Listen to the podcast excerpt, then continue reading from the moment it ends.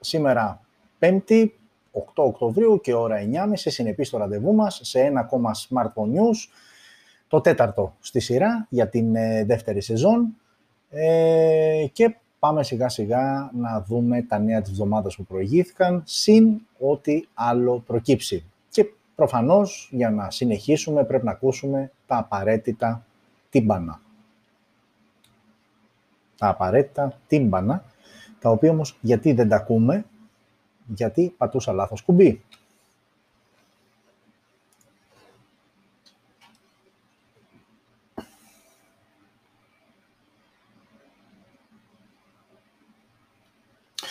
Λοιπόν, πίσω και πάλι εδώ. Ε, έλεγα πριν ότι είμαστε στην ε, τέταρτη κατά σειρά εκπομπή Smartphone News που γίνεται εδώ από το κανάλι του Smartphone FGR στο YouTube. Και φυσικά, όπως βλέπετε και στο μήνυμα που περνάει ευθύς αμέσως στις οθόνες σας, η εκπομπή πλέον είναι διαθέσιμη και με τη μορφή podcast, το ηχητικό της δηλαδή κομμάτι, στις μεγαλύτερες και πιο διαδεδομένες podcast πλατφόρμες. Βλέπε Anchor FM, SoundCloud, το podcast της Google. Ε, είμαστε και κάπου αλλού. Πρέπει να είμαστε και κάπου αλλού, αλλά τώρα μου διαφεύγει. Τέλος πάντων, podcast, γράψτε το, γκουγκλάρετε, ψάξτε το και θα μας βρείτε.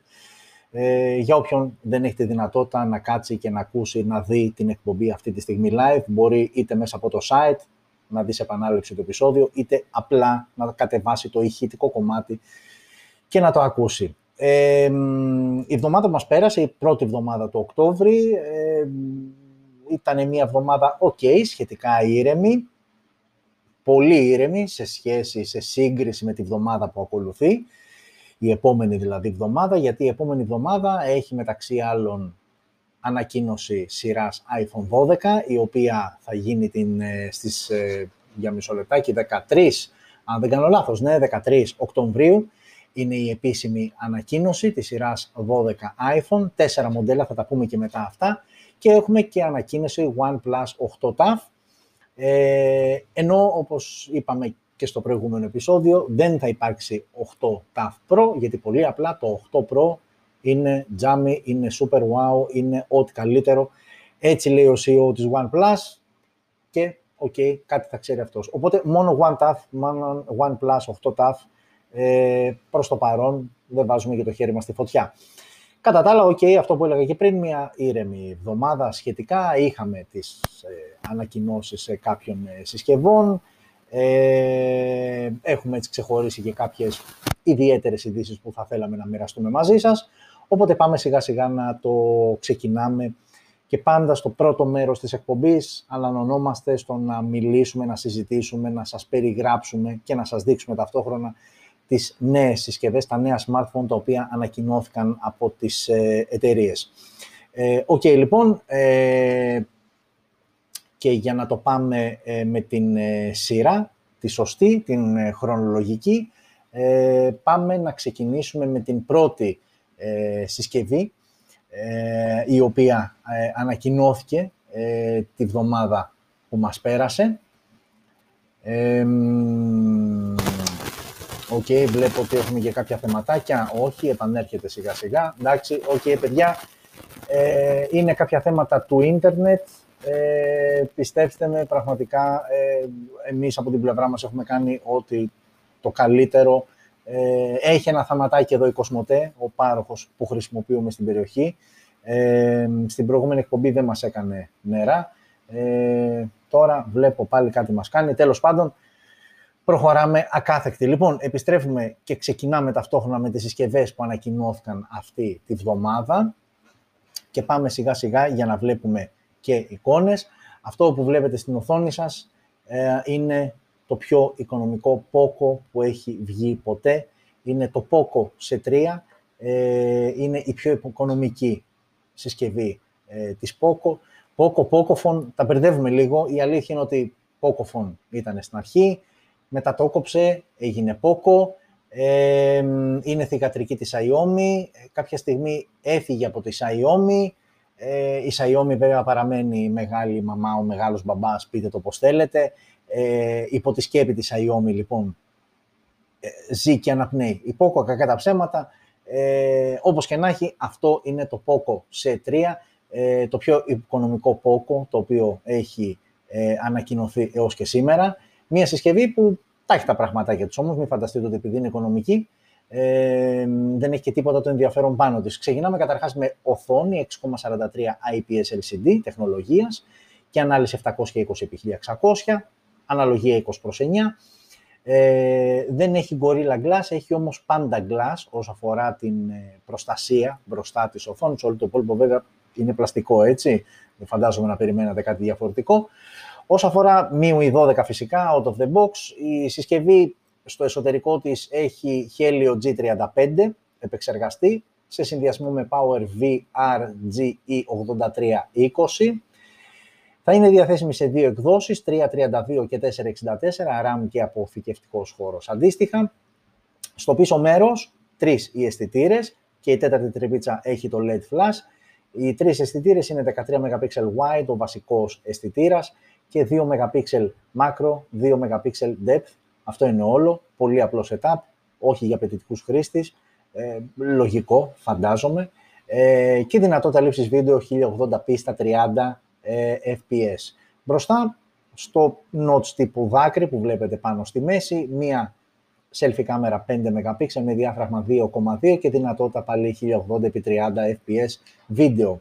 Έχουμε μόνο ηχείο και θύρα για ακουστικά, πεντάρι Bluetooth, έχουμε ραδιόφωνο, ε, θύρα micro USB στο κάτω μέρος. Είπαμε όταν ψάχνουμε κάτι πολύ οικονομικό, αναγκαστικά πρέπει να κάνουμε κάποιες θυσίες και κάποιες υποχωρήσεις. Βέβαια, όσο αφορά τη θύρα τώρα micro USB, micro USB Type-C, δεν θεωρώ ότι είναι, αυξάνεται τόσο πολύ το κόστος, αλλά OK, okay, micro USB λοιπόν στο κάτω μέρος και μπαταρία αρκετά γενναιόδορη για την κατηγορία της, 5.000 mAh με μια τυπική γρήγορη φόρτιση στα 10W. Η συσκευή λοιπόν αυτή στη βασική της έκδοση που είναι το 332 κοστίζει μόλις 80 ευρώ. Άρα με 80 ευρώ λοιπόν το, το, X, το Poco C3 είναι αντιεφισβήτητα το πιο οικονομικό, το πιο προσιτό Poco που υπάρχει εκεί έξω που θα κυκλοφορείς γιατί δεν είναι ακόμα διαθέσιμο εκεί έξω και η αλήθεια είναι ότι για τα 80 ευρώ ε, που θα δώσεις ε, παίρνεις μία συμπαθητική συσκευή. Προφανώς δεν, αυτή η συσκευή δεν αναφέρεται σε χρήστες που είναι απαιτητικοί για την κάμερα, για τον ήχο, για, τον, ε, για την επεξεργαστική ισχύ και όλα αυτά. Άρα είναι μια τίμια πρόταση και για τα 80 ευρώ σίγουρα δεν το συζητώ. OK, okay, και φεύγουμε από το Poco C3 ε, που έχει μείνει εκεί ε, καρφωμένο στις οθόνες μας και πάμε στην επόμενη συσκευή που ανακοινώθηκε. Ε, το γράφει στο πίσω μέρος, γιατί θα ήθελα έτσι, οκ, να μου πει κάποιος από εσάς ε, πώς το βλέπει, τι φαντάζεται ότι είναι αυτή η συσκευή. Είναι αυτή η Coolpad, η εταιρεία που έχει ψηλό εξαφανιστεί το τελευταίο διάστημα, δεν είναι πολλές οι συσκευές ε, που βγάζει. Ε, η συγκεκριμένη τέλος πάντων καινούργια πρόταση είναι το Cool 12α, μία συσκευή που από πλευράς design τουλάχιστον είναι έτσι trendy, είναι σε αυτά που κυκλοφορούν αυτή τη στιγμή και ανακοινώνονται ε, εκεί έξω με τον τρόπο με τον οποίο είναι τοποθετημένοι οι τρεις ε, αισθητήρες.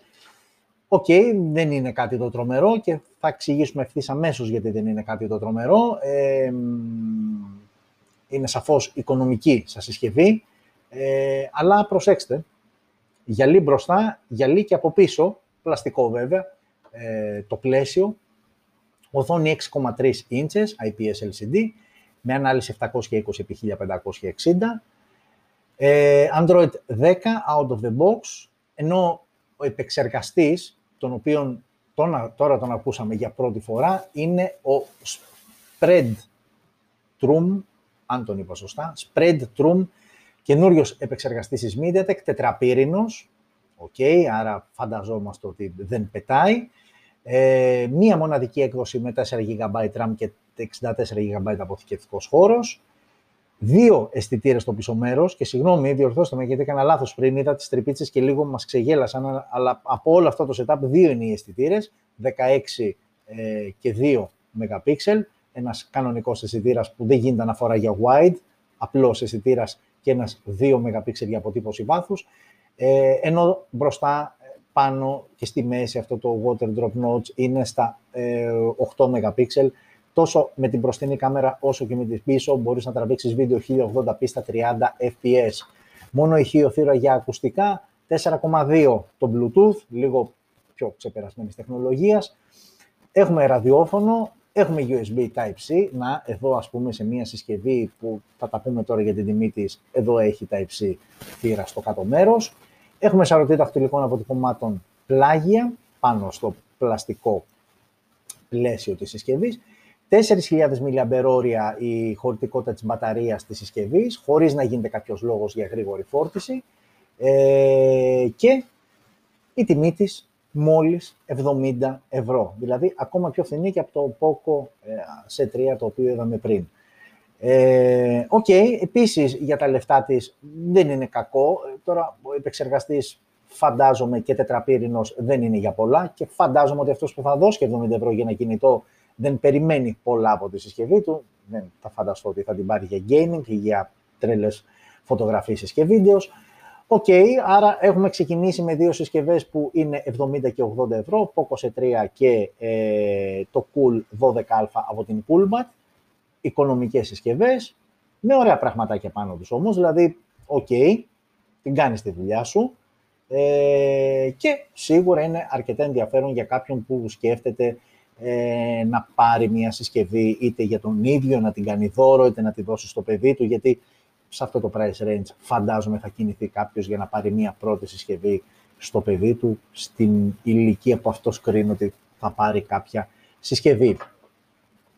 Οκ, ε, και φεύγουμε από Coolpad ε, και πάμε σε μία κατηγορία που απευθύνεται σε σαφώς λιγότερο κόσμο και εξηγώ αμέσως γιατί εδώ είμαστε και φαντάζομαι την εικόνα ήδη. Είναι τα rugged phone, είναι τα, είναι τα smartphones τα οποία απευθύνονται σε ανθρώπους που δουλεύουν έξω, στην Ήπεθρο, σε εργοτάξια, γενικότερα σε περιβάλλοντα που συνθήκες είναι αρκετά αντίξωες, είτε έχει να κάνει με χώματα, με βροχές, ε, με λάσπες, ε, με θάλασσες, με, με, με. Αυτός λοιπόν ο άνθρωπος έχει ανάγκη από μία συσκευή που προφανώς του παρέχει κάποια έξτρα ε, προστασία και αντοχή. Αυτές είναι οι λεγόμενες, αυτά είναι τα λεγόμενα μάλλον rugged smartphone, ε, ανθεκτικά smartphones δηλαδή, και η Ulefone, γιατί αυτό που βλέπουμε είναι Ulefone, είναι μια εταιρεία που, ok, δεν κάνει κάτι το τρελό σε επίπεδο κανονικών συσκευών που είναι για όλους τους υπόλοιπους ανθρώπους, αλλά σε αυτή την κατηγορία, αυτή και η Blackview ε, κατέχουν ένα μεγάλο, ίσως το μεγαλύτερο μερίδιο αγοράς και πραγματικά έχουν δώσει έξω αρκετά καλές συσκευές. Το Armor X8 λοιπόν είναι η ολοκένουργια συσκευή της σειράς X από την ε, Ulefone. Μία συσκευή η οποία έχει αρκετά πράγματα πάνω της και πάμε να τα δούμε λίγο αναλυτικά και ένα-ένα. Να ξεκινήσουμε από το ότι, ok, παίρνει δύο κάρτες SIM hybrid όμως, δηλαδή αν θελήσεις και microSD θα θυσιάσεις τη μία ε, θύρα ε, για να βάλεις κάρτα SIM. Η οθόνη είναι 5,7 inches IPS LCD με ανάλυση 720x1440. OK, okay, δεν είναι κάτι εντυπωσιακό. Android 10 η συσκευή τρέχει out of the box. Επεξεργαστής Helio A25 σε συνδυασμό με PowerVR GE8320. Πολυαφορεμένο αυτό το σετάκι, ε, ιδίως με αυτή την GPU. Σε μία και μοναδική έκδοση θα είναι διαθέσιμο το Armor X8 464, ενώ αυτό που πουλάει, αυτό που μετράει, αυτό που μοιάζει κυρίως αυτό που θα πάει σε αυτή τη συσκευή. Προφανώς δεν είναι το πόσο καλές φωτογραφίες βγάζει, αλλά το πόσο ανθεκτικό είναι. Και εδώ τα πάει περίφημα, γιατί μέχρι στιγμής είμαι σίγουρος ότι δεν ακούσατε κάτι εντυπωσιακό. Έχουμε λοιπόν πιστοποίηση IP68 και IP69K, δηλαδή έχουμε προστασία από νερό και σκόνη, αλλά εδώ πλέον όταν λέμε από νερό σημαίνει ότι το βάζεις κανονικά μέσα ακόμα και στη θάλασσα και σε βάθος 1,5 μέτρο με maximum διάρκεια μέσα στο νερό τα 30 λεπτά.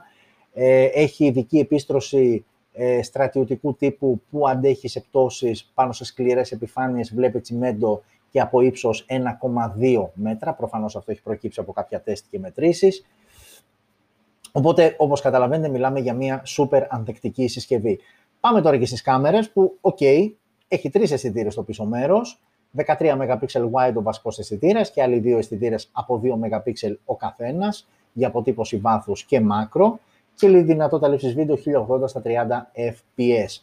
Μπροστά έχουμε και εκεί μία κάμερα, την selfie κάμερα ανάλυσης 8 MP και πάλι με δυνατότητα λήψης βίντεο 1080 στα 30 fps. Μονό ηχείο θύρα για ακουστικά, πεντάρι Bluetooth, NFC, Type-C θύρα στο κάτω μέρος. Ε, ο σαρωτής δαχτυλικών αποτυπωμάτων είναι, αν μπορείτε να το διακρίνετε στην οθόνη, ακριβώς κάτω από τους τρεις αισθητήρες εκεί, στο κλασικό μέρος που τον είχαμε μάθει και τον είχαμε συνηθίσει, ενώ έχει και μια μπαταρία με χωρητικότητας 5080 mAh, δεν γίνεται κάποια αναφορά ε, για γρήγορη φόρτιση, προφανώς δεν έχει, και είναι μια συσκευή η οποία κοστολογείται γύρω στα 150 ευρώ. Άρα λοιπόν, OK, okay, τώρα εδώ δεν τίθεται θέμα να συγκρίνεις με άλλες συσκευές κτλ. Είναι πολύ συγκεκριμένη κατηγορία, α, απευθύνεται σε πολύ συγκεκριμένο κόσμο που έχει αυτές τις ανάγκες, ανθεκτικότητας και αντοχής κυρίως, της συσκευής, λόγω της δουλειάς τους. Οπότε θεωρώ ε, ότι για τα λεφτά της είναι μια καλή επιλογή. Ε, υπάρχουν και πολύ ακριβότερα μοντέλα, αρκετά ε, περισσότερο ακριβότερα μοντέλα, αλλά το Armor X8 είναι μια τίμια επιλογή, ένα κινητό που σου δίνει αρκετά ε, πράγματα ε, για αυτά που έχει ανάγκη κάποιος σε αυτή ε, την κατηγορία.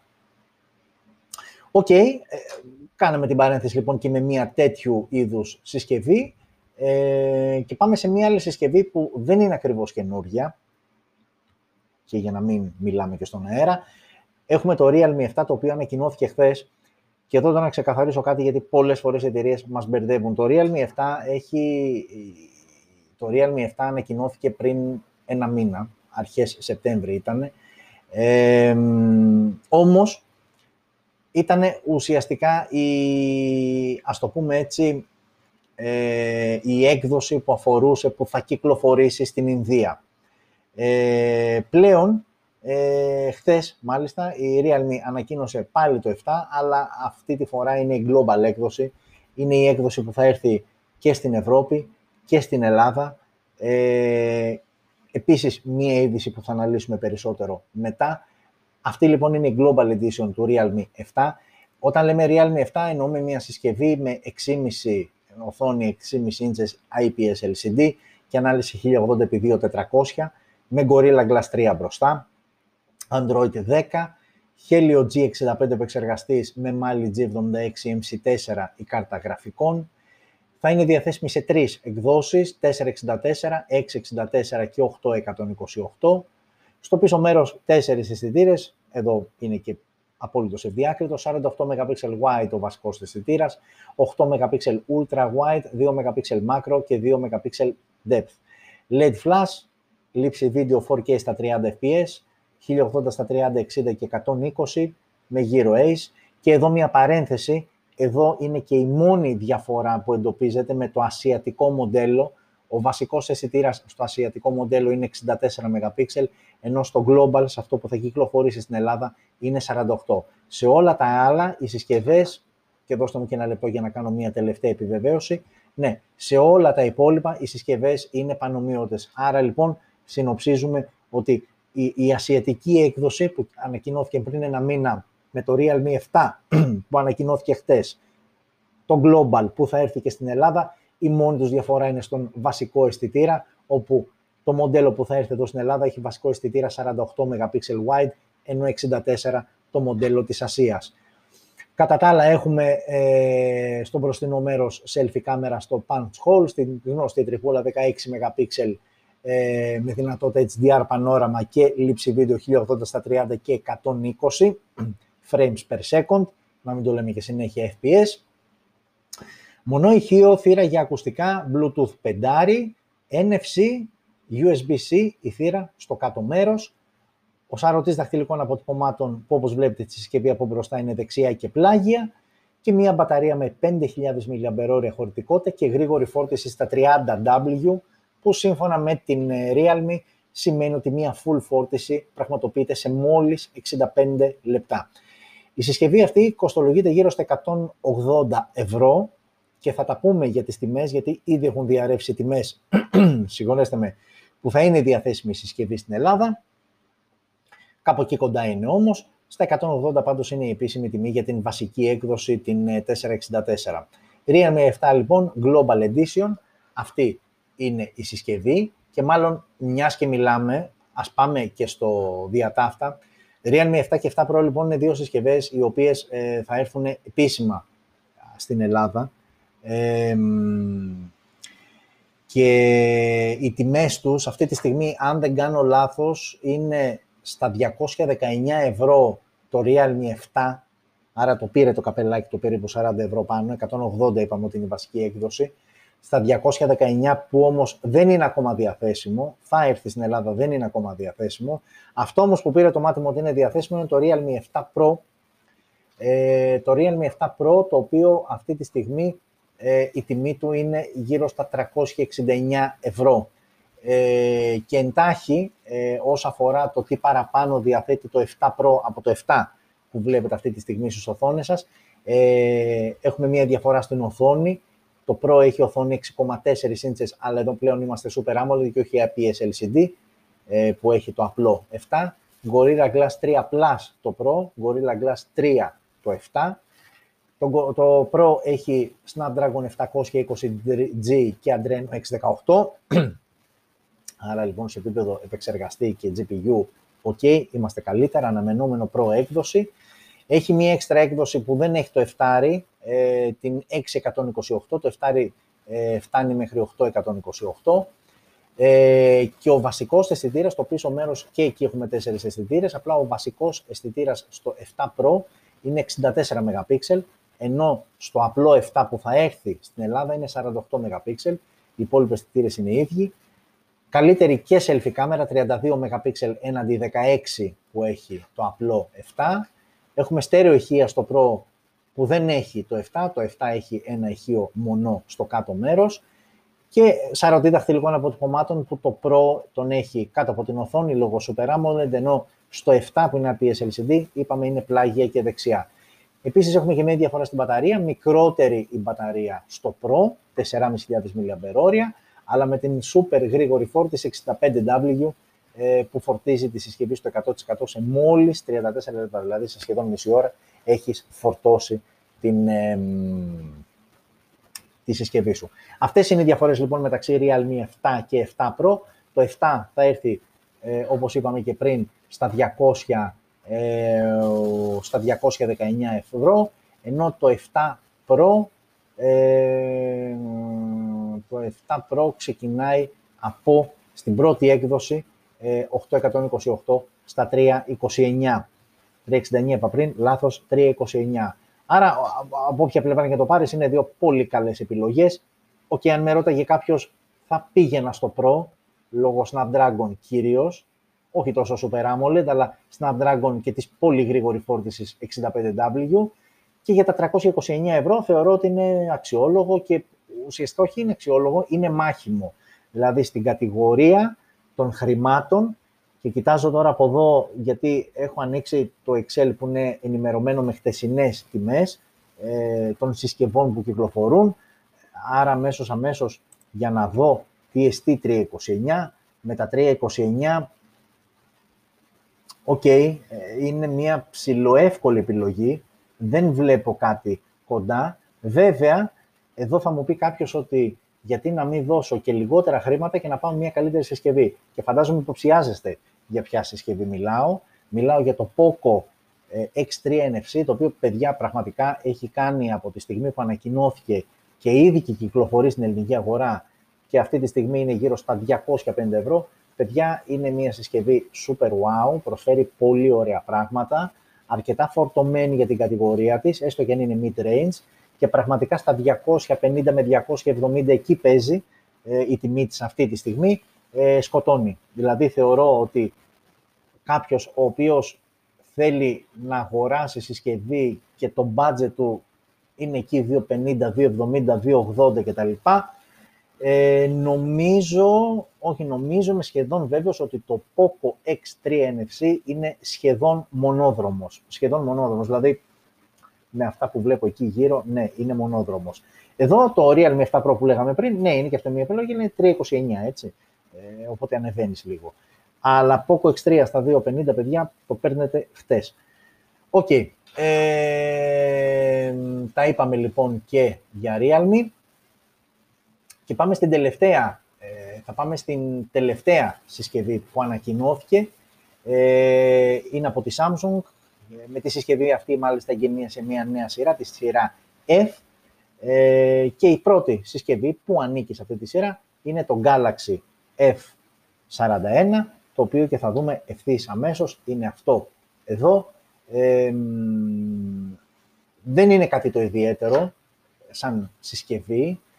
Ε, το πρώτο feeling είναι που μέσα σε άκρες το είπαν και οι ίδιοι άνθρωποι στην παρουσίαση, ότι αφορά κυρίως νεα, νεανικό κοινό, ε, μικρής ηλικίας ε, χρήστες. και πάμε να δούμε και το λόγο. Ε, είναι μια συσκευή λοιπόν η οποία διαθέτει 6,4 ε, οθόνη Super AMOLED τεχνολογίας και με ανάλυση 1080-2340. Android 10 ε, με το One UI ε, Core 2.1, το ολοκένουργιο και ανανεωμένο λογισμικό από τη Samsung που, OK, okay, το έχουμε ξαναπεί ότι το user interface της κάθε εταιρείας είναι λίγο υποκειμενικό, δηλαδή ενώ κάποιον του αρέσει, κάποιος άλλος το θεωρεί βαρετό, το θεωρεί ξενέρωτο, δεν ξέρω εγώ τι. OK, okay. γενικότερα το feedback για το One UI δεν είναι θετικό και δεν μπορεί να είναι τυχαίο, όταν από τον περισσότερο κόσμο δεν ακούγονται θετικά σχόλια. Όπως και να έχει, το 2.1 είναι η τελευταία ανανεωμένη έκδοση ε, του One User Interface από τη Samsung. Επεξεργαστής έξινος 9611 σε συνδυασμό με Mali G72 MP3. Ε, όσον αφορά τις εκδόσεις, δύο θα είναι εκδόσεις που θα κυκλοφορεί στο Galaxy X41, 664 και 628, άρα εξάρα. Η RAM, όπως και να έχει, 64 και 128 θα παίξει δηλαδή ξεκάθαρα το τι αποθηκευτικό χώρο θέλουμε. Στο πίσω μέρος τρεις αισθητήρες, 64 MP wide ο μεγάλος αισθητήρας, 8 MP ultra wide ο δεύτερος αισθητήρας και ένας τρίτος αισθητήρας 5 MP για αποτύπωση βάθους, ε, LED flash και δυνατότητα λήψης βίντεο 4K στα 30 ε, fps και 1080 επίσης στα 30 fps. Μπροστά ε, στη μέση η selfie κάμερα 32 MP ε, με HDR και δυνατότητα λήψης και από εδώ 4K στα 30 fps και 1080 στα 30. Απλά το 4K 30 είναι ένας ενδιασμός που δεν τον βλέπουμε συχνά σε αυτή την κατηγορία, στις μπροστινές κάμερες δηλαδή. Μόνο ηχείο θύρα για ακουστικά, πεντάρι Bluetooth, FM ε, ραδιόφωνο, RDS και εγγραφή, USB-C στο κάτω μέρος, και μπαταρία 6.000 mAh που είναι εντυπωσιακό σαν νούμερο, αλλά με γρήγορη φόρτιση μόλις 15W. Θα τη θέλαμε λίγο μεγαλύτερη, θα τη θέλαμε λίγο μεγαλύτερη εδώ τη γρήγορη φόρτιση. Όμως και να έχει είναι μια συσκευή η οποία κοστολογείται όμως στα 200 ευρώ ε, και είναι μια πρόταση ok, αξιόλογη. Ε, έχει ωραία πραγματάκια, η αλήθεια είναι. Ε, και στην κάμερα, ο αισθητήρα δαχτυλικών αποτυπωμάτων, ok, είναι στο πίσω μέρος κλασικά κτλ. Για τα 200 ευρώ όμως που είναι η βασική έκδοση 664, ok, το keep in mind, το κρατάς στο μυαλό σου και το κοιτάζεις όταν φτάσεις να δεις τι άλλο έχει εκεί κοντά. Αυτό ήταν λοιπόν και το Galaxy F41. Η, η, ανα η εκκίνηση αυτής της ε, νέας ε, κατηγορίας ε, από την Samsung και πάμε και τώρα θα πάμε να συζητήσουμε για κάποιες ειδήσεις έτσι που επιλέξαμε και αξίζει να μοιραστούμε μαζί σας. η πρώτη είδηση και είναι από αυτά τα θέματα που σηκώνουν αρκετή κουβέντα αφορά αυτό το περιβόητο, ε, το Galaxy το Note 20, ε, ε, Galaxy Note 20 Ultra, μια συσκευή που, οκ, έτσι το σκέφτομαι εγώ, αλλά θεωρώ ότι έτσι το σκεφτεί και ο περισσότερος κόσμος και είναι και το λογικό και το αναμενόμενο. Όταν έχω δώσει για να αγοράσω μία συσκευή και μισό λεπτάκι δώστε μου για να την βεβαιώσω Galaxy Note 20 Ultra αυτή τη στιγμή είναι στο χιλιάρικο η συσκευή. Ε, άρα όταν έχω δώσει το ωραίο μου το χιλιαρικάκι έχω κάποιες απαιτήσεις. Και έχω κάποιες απαιτήσεις και από την οθόνη και από την ταχύτητα και από τις κάμερες. Η συσκευή λοιπόν αυτή πέρασε από το DxO Mark, την εταιρεία που τα έχουμε ξαναπεί, αξιολογεί τις κάμερες, τις φωτογραφικές και επιδόσεις video recording των συσκευών και δεν τα πήγε καλά. Δεν τα πήγε καλά υπό την έννοια ότι η συσκευή κατατάχθηκε στην δέκατη θέση που ναι, με χαλάει, αν την έχω πάρει τη συσκευή, με χαλάει η δέκατη θέση ε, για μιας τέτοιας κατηγορίας συσκευή. Η βαθμολογία επηρεάστηκε κυρίως από τις χαμηλές επιδόσεις σε συνθήκες χαμηλού φωτισμού. Ε, πραγματικά περίεργο.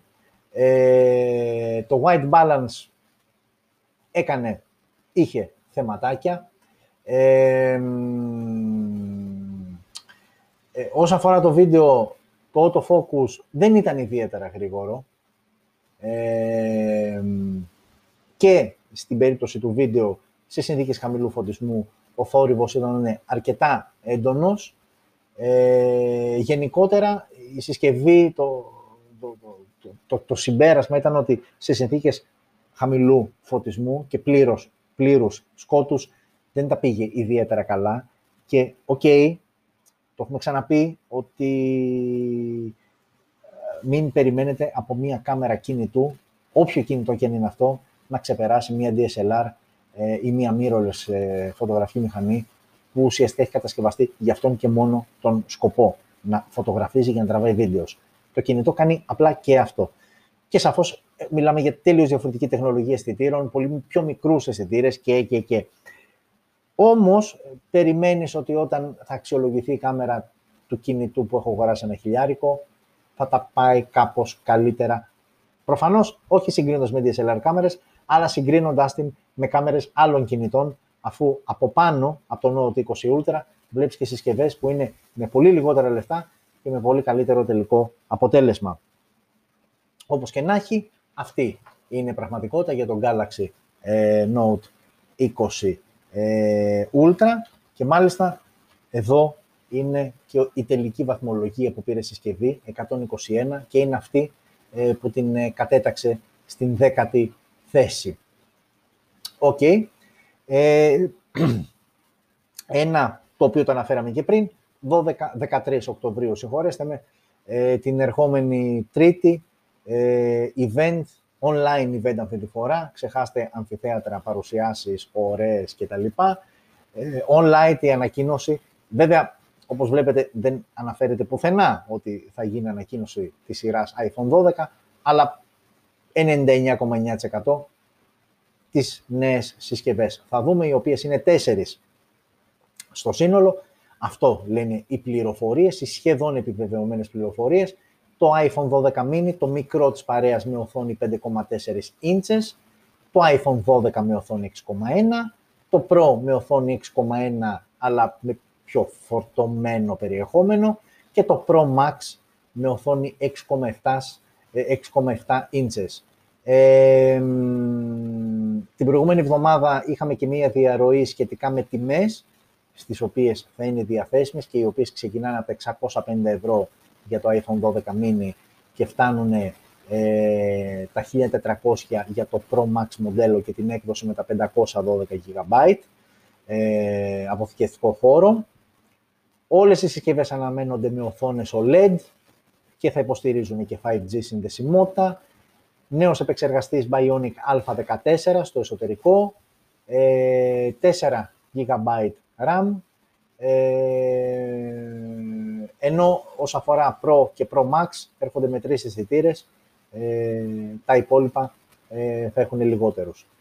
Αυτά ε, θα το δούμε τώρα. Σίγουρα θα γίνει μια συζήτηση στο επόμενο επεισόδιο που είναι ακριβώς σε μια εβδομάδα από σήμερα, την ερχόμενη 5η 8, 7, 15 Οκτώβρη. Την Τρίτη όμως, ίσως κάνουμε κάποιο live για να βλέπουμε 8 η ώρα Ελλάδος για όσους ε, ενδιαφέρεστε να το δείτε. Ίσως, δεν το υπόσχομαι, ανάλογα με το χρόνο, Ε, ίσως ε, κάνουμε κάποια live σύνδεση και ταυτόχρονα με την ανακοίνωση των συσκευών να είμαστε εδώ και να σχολιάζουμε επιτόπου αυτά που θα βλέπουμε και θα ακούμε όσο αφορά τις ε, νέες ε, συσκευές από την ε, Apple.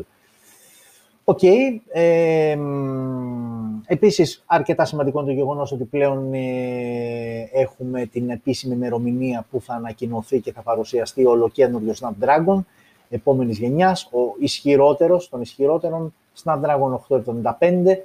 1η Δεκεμβρίου η επίσημη παρουσίαση του νέου επεξεργαστή, ενώ οι φήμες θέλουν ότι η Xiaomi θα είναι η πρώτη που θα βγάλει συσκευή ε, που, θα φοράει, που θα φοράει τον ε, συγκεκριμένο επεξεργαστή. Ε, οπότε αναμένουμε να δούμε, έχει δοθεί πάντως ιδιαίτερη έμφαση στο gaming κομμάτι ε, και στο φωτογραφικό. Αυτό λένε οι πρώτες ε, πληροφορίες. OK, okay, τερατάκι θα είναι, είμαστε σίγουροι γι' αυτό. Δεν έχουμε παράπονα από Snapdragon, η αλήθεια είναι. Και όσοι με παρακολουθείτε θα έχετε καταλάβει ότι έχω έτσι και μια ιδιαίτερη εντύπωση, ε, ε, συγγνώμη, ε, συμπάθεια στους ε, Snapdragon επεξεργαστές έναντι άλλων εταιριών. Αλλά, OK, okay, δεν είναι για κάποιο λόγο, δεν είναι θέμα ομορφιάς, είναι θέμα πρακτικότητας. Έχω δουλέψει και με όλους τους επεξεργαστές. Ε, η αλήθεια είναι ότι ένας Snapdragon, ο κορυφαίος πάντα της κάθε χρονιάς, δεν έχει τύχει να με προδώσει εισαγωγικά ποτέ. Οπότε, ναι, τον αγαπάω λίγο παραπάνω. OK, okay. 1η Δεκεμβρίου λοιπόν θα μάθουμε λεπτομέρειες για τον καινούργιο Snapdragon, ενώ εδώ ε, έχουμε, ε, το έχουμε ξαναπεί και πάλι ότι οι αναδιπλούμενες συσκευές είναι το επόμενο trend.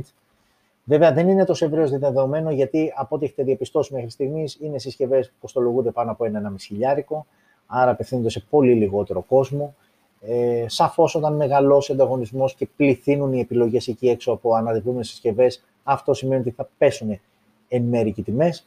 Βέβαια, φαντάζομαι λίγο δύσκολο να φτάσουμε σε ένα σημείο να παίρνεις μια foldable συσκευή με 3-4 εκατοστάρια, τουλάχιστον στην επόμενη διετία. Ε, και μακάρι να διαψευσθώ, αλλά δύσκολο το κόβω. OK, okay, εδώ λοιπόν στις οθόνες σας αυτό που βλέπετε είναι η πρόταση της OPPO ε, για την ε, foldable συσκευή, μια πατέντα βασικά ε, για το πώς φαντάζεται, ε, το πώς θέλει να είναι το δικό της αναδιπλούμενο κινητό, δεν μπορώ να αγνοήσω το γεγονός ότι είναι ό,τι πιο λεπτό κυκλοφορεί εκεί έξω, αν είναι αυτή η τελική του μορφή. είναι τύπου clamshell, είναι δηλαδή μας θυμίζει αυτά τα παλιά κινητά, θυμάστε πως ανοίγαν έτσι, με ανατυπλούμενη όμως πλέον οθόνη. Ε, ελάχιστο ε, κενό, ε, τα bezels, παιδιά, δεν υπάρχουν, δηλαδή φαντάζομαι το βλέπετε κι εσείς από τις οθόνες, δεν υπάρχουν bezels, έτσι. Τώρα, όσο αφορά για τις πίσω κάμερες, δεν φαίνεται κάτι. Μπροστά φαίνεται να έχει πάνω και στη μέση ένα πάνω σχολείο για τη selfie κάμερα. OK. Okay. Ε, είναι ένα project, δεν ξέρουμε ακόμα αν αυτό θα βγει κάποια στιγμή έτσι ακριβώς όπως το βλέπουμε ε, σε μαζική παραγωγή για να κυκλοφορήσει, αλλά είναι αρκετά ενδιαφέρον η οπτική που έχει η OPPO για, το συγκεκριμένο, για τη συγκεκριμένη κατηγορία. Η τιμή θα είναι στο Θεό βέβαια, φαντάζεστε, αλλά OK, okay, ε, θα χορτάσουμε κοιτάζοντά το. Είναι και αυτός ένας τρόπος. OK, okay, λοιπόν, αυτή είναι η foldable ε, επιλογή ε, της OPPO. Και πάμε σε ένα άλλο θέμα που γενικότερα θέλει πολύ προσοχή. Όσοι θα ενημερώνεστε γενικότερα για την συγκεκριμένη κατηγορία ε, νέων, ε, θα διαπιστώσετε ότι και μέσα στο καλοκαίρι και αν θυμάμαι και λίγο πριν λίγο πριν το καλοκαίρι και γύρω στο Μάιο είχε γίνει ένα μεγάλο μπράφ με ε, ηλεκτρονικά καταστήματα που ε, τσιμπάγανε λεφτά και δεν σου στέλνανε ποτέ συσκευή. Άλλο ένα τέτοιο λοιπόν κατάστημα, το οποίο το πιάσανε και το κλείσανε, είναι το GF Electronics GR. Ε, πλήρωνες και δεν έπαιρνες ποτέ συσκευή. Εδώ βέβαια θα το πω, όπως το είπα και την προηγούμενη φορά, ότι θεωρώ απαράδεκτο τη σημερινή εποχή κάποιος να μπει σε ένα τέτοιο είδους κατάστημα, να αγοράσει μια συσκευή και να την πληρώσει και απλά να περιμένει να του έρθει. Το θεωρώ απαράδεκτο, όσο απαταιώνας είναι αυτός που είναι, δεν το συζητώ, και καλά του κάνανε ό,τι του κάνανε. Αν δεν κάνω λάθος, 250.000 ευρώ πρόστιμο έφαγε, του τέστην το κλείνεις. Έτσι. Αλλά παρά τα αυτά, ξαναλέω και πάλι, ναι, και εκτός κορονοϊού, γενικότερα το να ψωνίζουμε online, ιδίως για μας τους λάτρες της τεχνολογίας και των gadget, είναι ευαγγέλιο ε, οκ. Χρειάζονται όμως κάποια απλά πράγματα ε, για να μην την πατήσουμε. Δηλαδή, οκ, αν είναι προσβάσιμο το κατάστημα, OK, okay, κάνε την παραγγελία και αν είσαι κοντά πήγαινε ο ίδιος. Θέλεις να στο φέρουνε, πολύ καλά.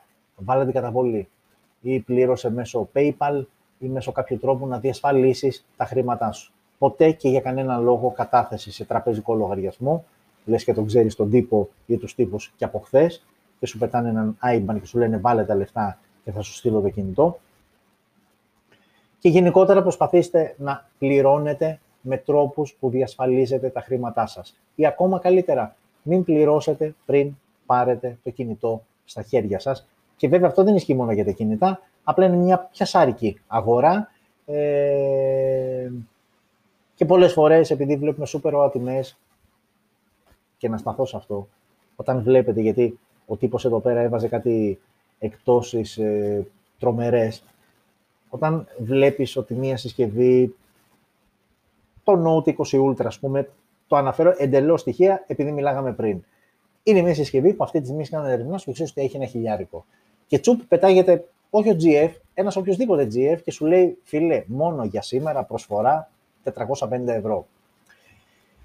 Η αλήθεια είναι ότι αν πραγματικά ήταν αληθινή αυτή η προσφορά, να τρέξω, τι να σου πω, ε, και με τις σαπουνάδες να βγω απ' το μπάνιο, να τρέξω γυμνό να προλάβω να το πάρω, γιατί ναι, είναι μια σούπερ προσφορά. Επειδή όμως αυτά, τουλάχιστον σε αυτόν τον πλανήτη, δεν παίζουν, εκεί από μόνοι μας θα πρέπει να υποψιαστούμε. Τώρα, αν την βλέπεις τη, τη συσκευή στα 1000 ευρώ και να τη δεις 950-960, OK, okay, είναι φυσιολογικό, κάπως την απέκτησε ο άλλος στη συσκευή και έχει το, το περιθώριο να στην δώσει, να σου κάνει μια μεγαλύτερη έκπτωση. Όταν βλέπεις όμως τόσο τρελές εκπτώσεις και διαφορές στις τιμές, εκεί πρέπει να υποψιαστείς, να ψυλλιαστείς και βασικά, μην το κουράζουμε, να φύγεις, γιατί πολύ απλά δεν παίζει.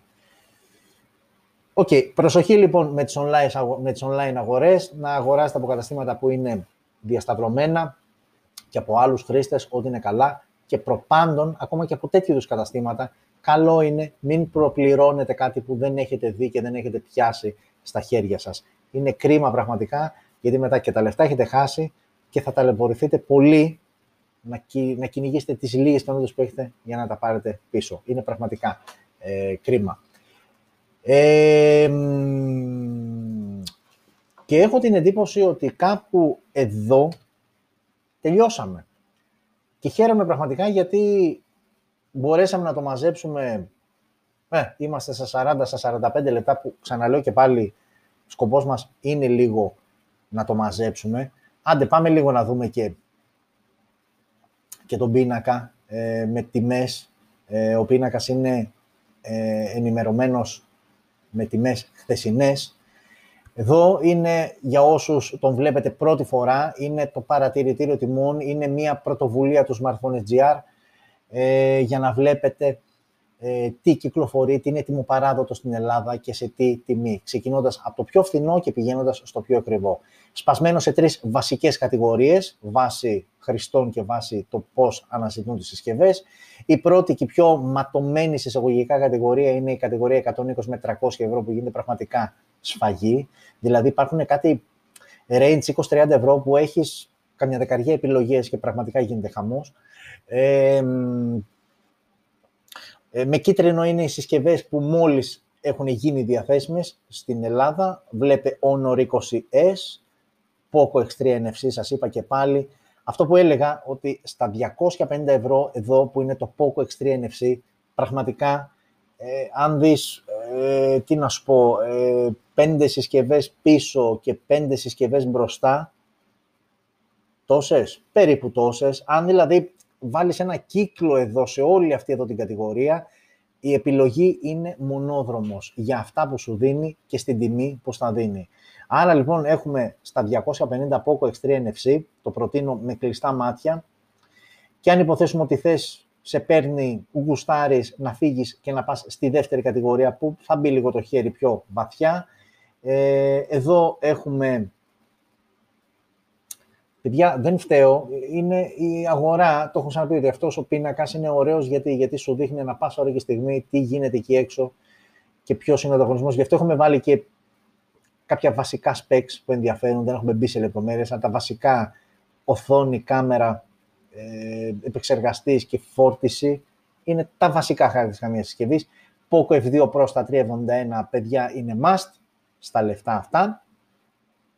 Ε, όχι Mi Note 10. Φαντάζομαι ότι αυτός που θα φτάσει να δώσει αυτά τα λεφτά, επειδή είναι στα ίδια λεφτά, δεν έχει νόημα να πάρει το Mi Note 10. Πας Poco F2 Pro, ε, με πολύ καλύτερες φωτογραφικές επιδόσεις. Ε, θα έχεις και τη selfie κάμερα να σου πετάγεται έτσι pop-up, που είναι έτσι λίγο, έχει το κάτι του. Το X3 Super Zoom είναι μια αρκετά καλή επιλογή. Ε, και OK, okay, φεύγουμε τώρα εδώ από το 500 ανεβαίνουμε. Ε, ανεβαίνουμε, X50 Pro. Αυτό, ε, το X50 Pro είναι μια κλασική περίπτωση που το έχω πει πολλές φορές, άντα για να μην κουράζετε να βλέπετε συνέχεια τον... Ε, το X50 Pro λοιπόν ε, το είδαμε και είναι στα 600 ευρώ αυτή τη στιγμή. Η συσκευή αυτή κυκλοφόρησε πριν, πριν περίπου 4 μήνες. Αν θυμάστε και όσοι παρακολουθείτε και τα λοιπά, ήταν κάπου στα 900 κάτι ευρώ και έμεινε για αρκετό διάστημα, ένα-ενάμιση μήνα, δηλαδή έπαιζε εκεί 8 με 9 εκατοστάρικα. Πολλά, πάρα πολλά. Σούπερ, τούμπανο συσκευή, πάρα πολλά όμως, έτσι. Και το έλεγα από τότε, παιδιά, είναι σούπερ η συσκευή, για κανένα λόγο στα λεφτά που ζητάει όμως. Αφήστε τη να πέσει και πάρτε τη. Δεν χάλασε ο κόσμος όταν παίρνεις μια τέτοια κατηγορία συσκευή, δεν φοβάσαι να την πάρεις και μετά από τρεις μήνες, τέσσερις, γιατί έχεις πάει σε high-end συσκευή που δεν θα σου παλιώσει το εξάμεινο, ούτε καν στο χρόνο. Αυτή λοιπόν τη στιγμή που μιλάμε, το X50 Pro είναι στα 600 ευρώ και είναι η έκδοση με 12 GB RAM για 256 GB αποθηκεύει χώρο. Με πολύ καλές φωτογραφικές επιδόσεις, γενικότερα πολύ θετικό ε, σχολιασμό από χρήστες που την έχουν πια στα χέρια τους και την έχουν δουλέψει και την έχουν για δικιά τους την έχουν αγοράσει. Άρα, κοίτα να δεις πως μετά από τρεις μήνες μπορείς να την πάρεις αρκετά πιο οικονομικά, δηλαδή ε, μία μείωση της τάξης του 30% και να έχεις πάρει την πανιασμένη συσκευή που την έχεις at ένα χρόνο και είσαι και άνετος και ωραίος. Την άνοιξα την παρένθεση γενικότερα, αν δεν βιάζεσαι, είναι πραγματικά για να αγοράσεις κινητό πολύ μεγάλη αρετή. Ε, πάμε όχι εδώ, τα πάμε, δεν θέλουμε άλλο τέτοιο. Ε, πάμε εδώ. Επίσης, οι συσκευές, ο, ο εσωτερικός ανταγωνισμός που έκανε η, η Samsung στον εαυτό της είναι, παιδιά, πραγματικά πρωτόγνωρο. Galaxy S20, το Fan Edition που έβγαλε, η 4G έκδοση και η 5G έκδοση. Και θα μείνω στη 4G έκδοση γιατί ακόμα στην Ελλάδα το 5G δεν μας ενδιαφέρει. Οκ. Και ακόμα και όταν ενεργοποιηθεί, φαντάζομαι ότι εμείς που έχουμε 4G, εντάξει, δεν θα πάθουμε και κάτι. Λοιπόν, στα 650 ευρώ έχει καταστρέψει παντελώς το S20, δηλαδή δεν το συζητώ, στα 605 ευρώ. Είναι μία από τις καλύτερες προτάσεις, δηλαδή στα ίδια λεφτά είναι OK και το P40 Pro, αλλά εκεί είναι Huawei με τα γνωστά θεματάκια, με μη συμβατότητα, με Google πλέον και και και. Δεν θα σου μιλήσω για Note 20 γιατί πάμε στα 705 ευρώ, φεύγουμε αρκετά παραπάνω. Στα 650 ευρώ είναι επίσης μια πολύ δυνατή επιλογή και πραγματικά επειδή είναι πολύ καλά τα χαρακτηριστικά της, δεν έχεις λόγο, δεν στα ίδια λεφτά είναι το S20 Plus. OK, σου δίνει έναν επιπλέον αισθητήρα ε, TOF και σου δίνει και πιο γρήγορη φόρτιση. Ναι, 15W είναι η γρήγορη φόρτιση στο S20, ε, Fan Edition στο S20 Plus είναι 25. Θεωρώ ότι με τα 650 ευρώ η Galaxy S20 σειρά χαντακώθηκε. Και το πέτυχε μόνη της αυτό η Samsung. Μπράβο, συγχαρητήρια, μας δείξει τον τρόπο δηλαδή πώς κατάφερε να κάνει τέτοιο δυνατό και εσωτερικό ανταγωνισμό. Και δεν είναι ότι τα λέω εγώ μόνο. Έξω σε έρευνα και σε διάφορα που έχω διαβάσει κτλ. Το S20 Fan Edition πάει τρένο στις πωλήσεις και έχουν κάτσει από τότε που βγήκε, να το πεις σύμπτωση; Όχι, είναι ξεκάθαρο. Από τότε που βγήκε η Fan Edition σειρά, που είναι μια καλή επιλογή, τα S20 και S20 Plus έχουν πάει και είναι αναμενόμενο και λογικό. OK, okay, αυτά όσο αφορά τις συσκευές που κυκλοφορούν εκεί έξω. Να, να, να συνοψίσω λοιπόν, αν είσαι εκεί γύρω στα 250 ευρώ, πας Poco X3 NFC, στεγνά. Αν θέλεις να δώσεις το κάτι παραπάνω, ε, πηγαίνεις σε Poco F2 Pro στα 350, στα 370, συγγνώμη, ε, και ε, Realme X3 Super Zoom στα 430. Ενώ αν θες να πας ακόμα πιο βαθιά, Realme X50 Pro στα 600 που είναι super duper και Galaxy S20 Fan Edition 4G. Ε, μια ευγενική χορηγία από το Smartphone GR για σας, αν μου λέγατε αυτή τη στιγμή, πες μου 5-6 ξεχώρισε, 5-6 συσκευές αυτή τη στιγμή διαθέσιμες στην Ελλάδα που θα έπαιρνες ανάλογα με τα λεφτά τους. Αυτά φίλοι και φίλοι, δεν θέλω να σας κουράσω άλλο. Θα τα πούμε σίγουρα την ερχόμενη 5η 9.30 ώρα, μία, με μία μικρή επιφύλαξη, μήπως κάνουμε ένα live την τρίτη που ε, 8 η ώρα θα γίνει το live event ανακοίνωσης της σειράς iPhone 12. Δεν δεσμεύομαι, θα το δούμε όμως και θα ενημερωθείτε από τα social media. Από ποια; Από αυτά. Social media, Facebook, Twitter, Instagram, subscribe, παιδιά, subscribe στο κανάλι, να γίνουμε πολλοί, να γίνουμε πιο δυνατοί, να περνάμε super γαμό, να ζούμε, να ζείτε, να ζούμε όλοι smart. Ευχαριστώ και ήθελα να το πω και στην αρχή, το ξέχασα, θα το πω τώρα. Ευχαριστώ πάρα πολύ για την στήριξη ε, όσο αφορά το πρώτο βίντεο τύπου webinar που ανεβάσαμε σχετικά ε, με το live streaming και κάποιες πρώτες πληροφορίες για το BS Studio και πλέον το υπόσχομαι, δεν ήμουν σίγουρος στο προηγούμενο επεισόδιο, τώρα είμαι όμως, επειδή έχουν γίνει πολλά ερωτήματα από εσάς, θα γίνει ένα δεύτερο webinar, το οποίο πλέον αυτό θα είναι αφιερωμένο αποκλειστικά στο BS Studio, σε ρυθμίσεις, σε πολλά πραγματάκια που έχει. Το υπόσχομαι, θα ανέβει τις επόμενες μέρες και θα είναι αποκλειστική θεματολογία OBS Studio. Λοιπόν, φιλιά, να είστε καλά, τα λέμε σίγουρα την ερχόμενη 5η 9.30 ώρα και με μία μικρή επιφύλαξη αν τα πούμε την Τρίτη. Να είστε καλά.